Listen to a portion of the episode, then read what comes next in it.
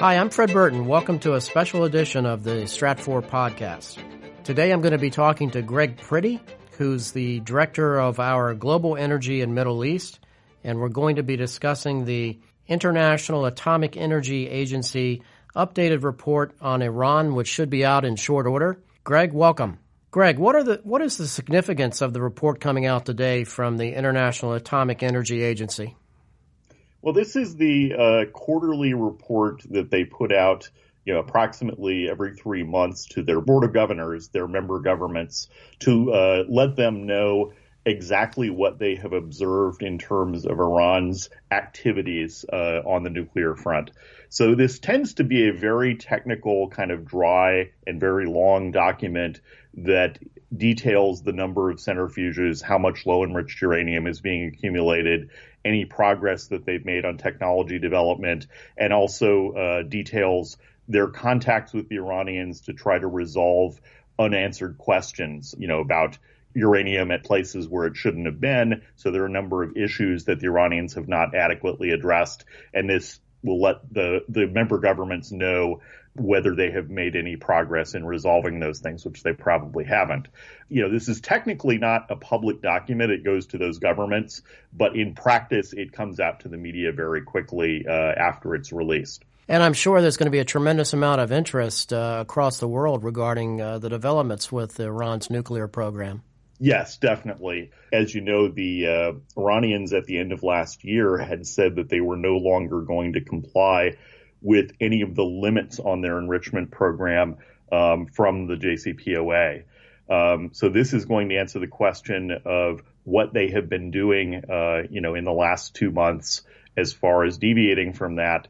What we know at this point is that they have accelerated the rate of uh, LEU accumulation uh, quite a bit you know, that they have done as they said probably and uh, installed activated centrifuges at the underground Fordo facility, you know, as well as activating a cascade of advanced centrifuges, the IR6s that have a greater throughput capacity. But there's a lot that we don't know. And so this is going to detail other things like, you know, potential research on advanced centrifuges and also efforts to resolve issues between the IAEA and Iran on things where they have not been adequately transparent in the past. So there are a lot of issues that are in these reports about where they found traces of uranium in unexplained places and things that have happened that have raised questions. Those probably will not definitively resolved. I doubt they've made progress on that, but this will let us know what the status is of their discussions with the Iranians on those things. How do you see the Trump administration reacting to this uh, in light of their maximum pressure campaign? Well, I think it really depends what's in the report. You know, the Trump administration, I think, is going to be continuing the maximum pressure campaign. The issue right now is really the breakout time. Um, and the amount of LEU that they have right now is on track to hit what is called a significant quantity. It's the term the IAEA uses to say enough low enriched uranium that if you ran it back through the centrifuges, you could enrich it more to get to enough bomb grade material, which is, uh, they put that at 25 kilograms, uh, to make one warhead.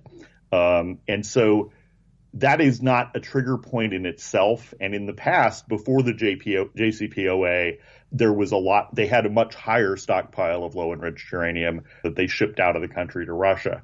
But the breakout time side is driven also by the throughput capacity or separative work units that they have uh, in their enrichment centrifuges. And I think that is really going to be the big thing to watch in this report is any indications that they have made more progress on research on the advanced centrifuges. One of the things that they have apparently done you know, in recent months is uh, reactivate some of their research at the PFEP or Pilot Fuel Enrichment Plant at Natanz. That is where they, they are working on these advanced centrifuges, um, and the IAEA is doing some monitoring of, of that as well. Progress on these advanced centrifuges is really critical to the breakout time because if you accumulate the LEU and then you're able to up your ability, your throughput capacity for processing it, that could bring down your, your breakout time pretty radically if they had a breakthrough on that. You know, they appear to be using the IR6 centrifuges. And so if those are actually working reliably, that is an advancement in itself, which given the number right now is not alarming. But the combination of more LEU with more throughput capacity is really what drives the breakout time number down. Well, to wrap this up, what is the single thing you are going to be looking for in this report as a tripwire going forward? The biggest thing is the part on progress on uh, research on the advanced centrifuges.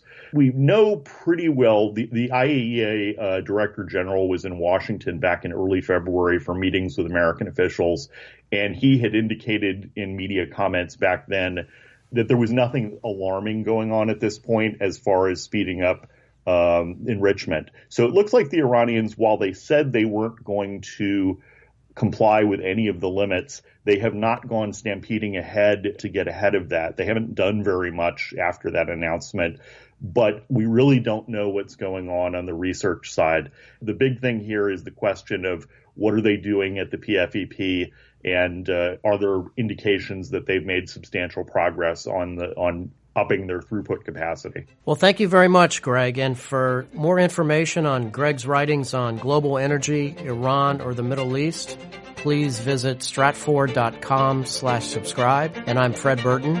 Thank you.